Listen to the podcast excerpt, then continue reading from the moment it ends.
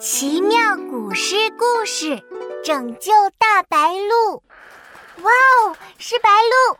那首诗怎么说的来着？我在这边坐，耳在那边歇。青天无片云，飞下数点雪。呃，下雪？哪里下雪了？哈哈，琪琪，我说的不是真的下雪，是白鹿。白鹿的羽毛雪白雪白的。飞在天空中，远远看着就像下雪了一样。呀，不好了，琪琪，有只白鹭被渔网缠住了，我们快过去救它吧！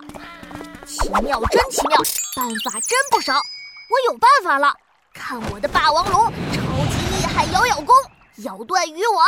咬！琪琪别咬，我有剪刀，让我来试试。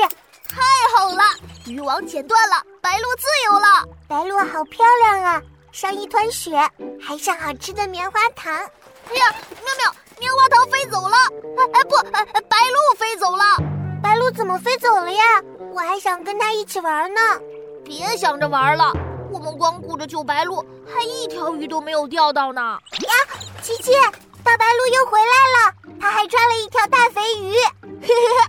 原来大白鹭是去抓鱼感谢我们呢。